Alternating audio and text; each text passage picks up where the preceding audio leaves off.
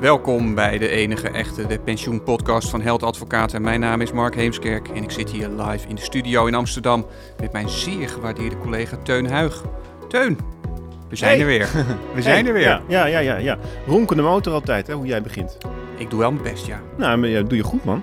En ehm, vandaag twee dingen. WTP, ik bedoel de wet, toekomst Ja. pensioenen en een uitspraak. En ehm, wat is er met die WTP? Ja, de wet toekomst pensioenen, Teun. Hij is uitgesteld. Hij is uitgesteld. Ja, Hij is uitgesteld. zagen we aankomen een beetje, toch? Ja, maar ja, god, ach, ach ja. ja. Ja. Tot 1 juli en dan, dan gaan we los. Nou ja, Ja, of we weten het eigenlijk niet, want het is politiek. Eh, en tot voor kort waar hadden we multiple choice vragen gemaakt in allerlei presentaties. Van, ja, wat denkt u? Gaat het 1 januari 2023 beginnen? Wordt het 1 juli? Wordt het 1 januari 24 of D anders? En nu kunnen we er eentje wegstrepen, namelijk 1 januari 2023 gaat het niet meer worden.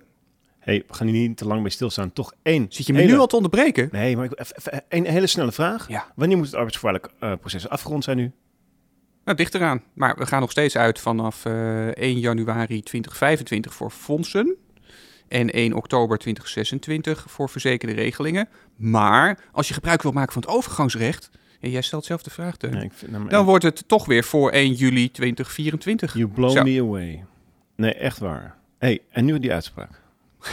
Mag ik niks meer zeggen over de wet Oké, toekomstpensioen? doe maar. Jawel. Nee, ga ik niet meer doen nu. Hof Arnhem-Leeuwarden, die ehm, ehm, eh, doet een uitspraak op 4 oktober. En 4 Ja. oktober is niet zomaar een dag, Nee. want 4 oktober is... Is dierendag. En er zijn mensen jarig die we al kennen, maar dat laten we verder zitten. Dat is totaal irrelevant. Ja. Dierendag doet er ook niet helemaal toe. Waarom is deze zo super leuk? Ja, wij, wij vinden dit eh, spannend omdat er eh, een paar dingetjes in staan waar we het wel vaker over gehad hebben van ja, zou dat nou kloppen? Eh Mhm. Bottom line voor mij is, Ja. moet een pensioenuitvoerder nou eigenlijk controleren of die werkgever zijn pensioenovereenkomst in lijn is met het pensioenreglement? Ja. En, ehm, want hier, hier, zegt, hier zegt het Hof... We kunnen natuurlijk heel lang hebben, gaan hebben over de feiten hier. Dat is misschien dat is eigenlijk niet waar we nou echt opgewonden van raken. Nou, Jawel? Oké, nou zeg maar. nee, maar ik, ik ken jou. Jij vindt het fantastisch. Nee, ik vind het Wil jij los of moet ik, moet ik het echt heel kort... eh, Ja, ja, doe jij. Ik vind, ik vind echt niet... Ik, nee, het leuke, dat doe ik dan. Dat is goed. Eh, de zaak gaat over indexatie, voorwaardelijke indexatie. Maar, oeps de oeps, eh, er staat ergens 2 ton in een, eh, in een depot klaar Mhm. om te worden geïndexeerd. Maar dat Mhm. heeft niet echt een duidelijke bestemming. Mhm. Dus wat er vervolgens gebeurt is, er wordt een bestemming aangewezen voor die voorwaardelijke indexatie van slapers en inactieven. Eh, alleen, waar is er gedoe over? Nou, als die 2 ton op is, is er dan nog ruimte om te indexeren? Ontstaat er dan nog een potentiële verplichting? Dat is niet helemaal goed gegaan. Nee, dit gaat helemaal... niet- Nee, dit, ja, dat, dit gaat natuurlijk hartstikke fout. jij, jij kan volgens mij totaal niet tegen mij een veel te korte samenvatting. Nee, maar, maar waar het fout is gegaan, is dat Centraal Beheer ehm, ehm, niet duidelijk... Ja, man en paard. Niet Lekker. duidelijk het pensioenreglement formuleert. Gewoon de woordjes die dan in het nieuwe pensioenreglement Mm. komen te staan, die zeggen helemaal niet van, joh, we verhogen eh, met eh, dit en dit. eh, en dat betalen we uit die twee ton. En als het depot met die twee ton nou nul is, leeg is, dan krijg je helemaal niks. Ja. Het zijn nul, hè? Ja. Ehm, dan krijg je niks. En dat laatste, dan krijg je niks, dat stond er niet in. Ja. En, en die werkgever, zou je dan kunnen zeggen, het is niet helemaal duidelijk op te maken. Die had, dat was wel de bedoeling dat dat de maximum is Ja. dat ze nooit zelf zou moeten betalen, nooit dat er een factuurtje kwam.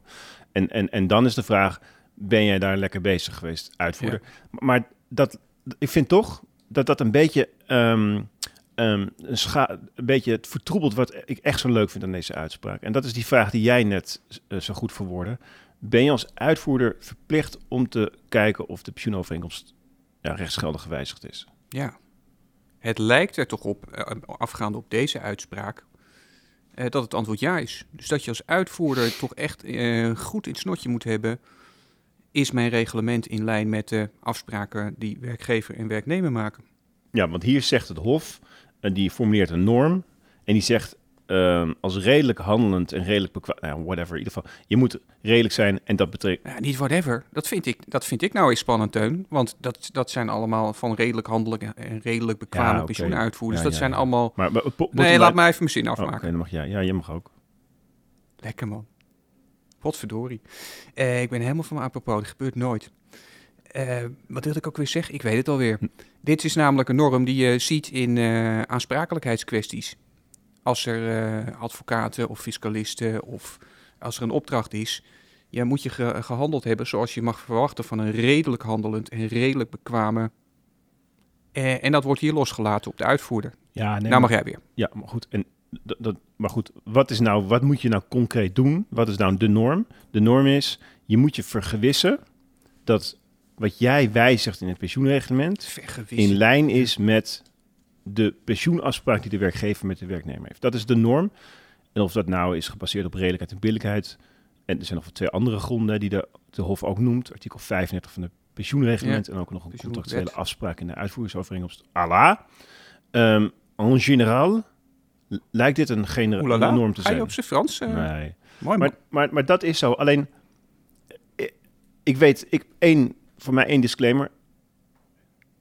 Het gekke is dat het Hof hier eigenlijk er verder... dat het een beetje een gekke norm is hier op deze specifieke casuïstiek. Ja. Hmm. Maar gaan we er nou vanuit, want dat dit geldt, wat zou dat dan betekenen? Ja. Is, is, is, voor mijn gevoel is het best wel huge. Ja, nou ja, dat kunnen we natuurlijk. Dat is altijd wat wij proberen te doen. Hè. Dan, lezen we iets en dan denken we, oh, zou dit, wat zou de betekenis zijn hiervan in andere zaken? Kun je dit erop plakken? Hmm. Uh, en dit biedt wel openingen, omdat het best zo is geformuleerd. Uh, en die norm van een, wat, is nou een redelijk handelend, handelend en redelijk bekwaam pensioenfonds. Gaan we dit vaker terugzien in uh, nieuwe jurisprudentie of gaan wij dat zelf inzetten in procedures? Ja, maar voor mij, je gaat naar dat redelijk bekwaam redelijk handelen.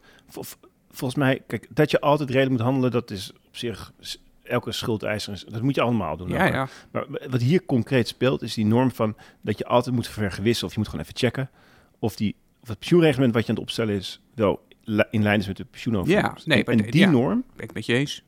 Ja, en die norm is, is, is, is, vind ik gewoon ver gaan, want uh, wij hadden het al over de eenzijdige wijzigingen. Hè, dat collectief wijzigen van met de 800 man die de, van de premiebijdrage of wat dan ook. Dan is dat misschien voor een pensioenfonds minder relevant, maar opbouwpercentage. Maar bijvoorbeeld ook de aankomende WTP, hè, waar, waarbij juist een van de voorwaarden voor het invaren is of de pensioenovereenkomst is gewijzigd. Mhm. Ehm, is dit een hele belangrijk punt? Hoe ver moet je gaan als fonds? Ja, ja dit zet de deur wel op een kier voor, voor nieuwe procedures waar het pensioenreglement niet in lijn is met de pensioenovereenkomst, dan te zeggen, Hof Arnhem 4 oktober, kunnen we dit loslaten? Ja, en ben je nou als, als werknemer of ex-werknemer, is een vraag die bij me opkomt, kan je hier nou ook echt iets mee? Want stel nou dat jij bij dat invaren laat zo meteen zegt van, er is helemaal geen wijziging van de pensioenovereenkomst, het is niet rechtsgeldig. Heb je dan een extra partij waar je verhaal op hebt? Ja, maar dat is het leuke van, de, van ons vak. Dat je in de zogenoemde pensioendriehoek zit. Mm Dat je dan uh, denkt, nou, uh, waar ga ik terecht met mijn claim? Misschien niet alleen bij mijn werkgever, maar ook bij de uitvoerder. Nou, daar biedt dit wel weer een, komt die handvat voor. Denk maar wat is dan, nou, dat vraag ik me af, want de vraag is dan, um, als werknemer ga je naar de, het pensioenfonds of de verzekeraar en dan zeg je, jij hebt niet je, je voldaan aan je vergewisplicht. Ja, mooi woord. Ja, maar dan is dat dus onrechtmatig. En de vraag is dan, welke schade leid je dan? Ja, dat klopt. Zou je dan ongewijzigde voortzetting van je oude pensioenovereenkomst kunnen vorderen? Of niet invaren? Ja, als hij niet rechtsgeldig is, uh, wel, ja. Een ander punt is, we hebben elkaar wel eens, zijn tegen elkaar hebben we wel eens gestaan in, in, een zaak. Laten we de naam eventjes voor wat het is. Maar dat ging over de medezeggenschap, hè? Ja. Dus een, zei een deelnemersraad in die periode, was dat, die zei... Zo lang geleden. Als bestuur, ja, jij hebt helemaal niet gecheckt of die pensioenovereenkomst wel is mm. gewijzigd. Je had dat mm. reglement daarom helemaal niet kunnen opstellen. Of in ieder geval dat niet in uitvoering kunnen ja. Ja, dat gaat. Uh, ik weet niet of je daarmee bedoelt te, zeggen dat het ook een betekenis heeft voor dat soort zaken. Ja, uh, ik zie je ja knikken. Um, en dat, daar sluit ik me bij aan. Dus ook bij medezeggenschap krijg je de vraag van... hé, hey, waar ligt de verantwoordelijkheid? En uh, doet de uitvoerder dat nou in lijn met hoe je de, op het arbeidsvoorwaardelijk vlak bent overeengekomen. Want de hmm. pensioenovereenkomst en die pensioenreglement, laat me nog even voor de grap uh, zeggen dat in de wetsgeschiedenis staat dat er natuurlijk helemaal geen licht tussen zit. Hè? Dat is allemaal één fijne driehoek waar helemaal dat uh, allemaal op elkaar aansluit. Nou, wij weten wel beter. Want er zijn best veel procedures waarin het pensioenovereenkomst en het pensioenreglement niet op één lijn zitten. Nou, daar heeft dit betekenis voor, denk ik. Ja. Kijk jij daar ook zo tegenaan? Ja, dit is een uitspraak die ook wel een beetje draait om dat artikel waar jij eh, nu indirect het over hebt, artikel 35. Wordt Ja. ook genoemd in Ja. een andere context hier. Laten Ja. we verder buiten beschouwing. Ja. Hey, ik had sterker de, nou ja, oké, bottom line is, Bottom line is, eh, pensioenovereenkomst en pensioenreglement, als dat niet eh, eh, in lijn is met elkaar, dan heb je een extra handvat om niet alleen de werkgever, maar misschien ook die pensioenuitvoerder daarbij te betrekken. En dat is huge in jouw termen, omdat we natuurlijk voor die, voor die stelselwijziging gaan, waarin alle pensioenovereenkomsten worden gewijzigd. Ja, Ja. en als het dan het pensioenreglement en het pensioenovereenkomst niet meer hetzelfde is, of daar ontstaat ruis, dan zouden best eens veel mensen een beroep kunnen gaan doen op deze passage. toch denk ik dat die, ik, ik, ik, ik hou op, die vergewisplicht Ja, niet zo ver zal gaan dat je zekerheid moet krijgen dat het rechtsgeldig is gewijzigd. nee, ja. Want dat is namelijk een onmogelijke taak. Dus bijvoorbeeld al die eenzijdige collectieve wijzigingen, dat is meestal eenzijdig. Daar, daar, daar- daar- dat is niet op basis van een handtekening van alle werknemers. Ja. Dus die zal je nooit zeker krijgen. Ja, en misschien ook, eh, de- de- wat, wat gebeurt er? Hè? Want eh, niet alleen wij gaan tot dit soort gedachten komen, maar pensioenuitvoerders ook. Dus die gaan misschien wel maatregelen treffen om dit risico weg te schrijven. Waar ze dan weer juristen voor inhuren of in huis hebben. Ja. Die denken, wacht eens eventjes, moet er een vrijwaring komen? Gaan we hier een passage over opnemen? Zodat dit wordt dichtgetimmerd. Of En meer wordt zou ik die vrijwaring zo formuleren dat de eventueel ontstane schade waarvoor je Mm. wordt gevrijwaard en de vordering daarover pas verjaart nadat je voor het eerst bekend bent geworden met die schade.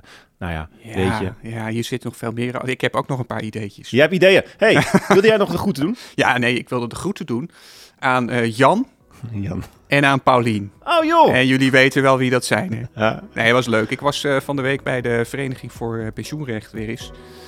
En daar kwam ik weer een eh, aantal eh, oude bekenden en eh, nieuwe gezichten ook tegen. En die, die zeiden, goh wat leuk, wanneer komt er weer een podcast? nou, En bij Nee. deze heb ik de groeten gedaan. super. De groetjes terug. Nee, namens Ja. mij ook. De groetjes. Hoi.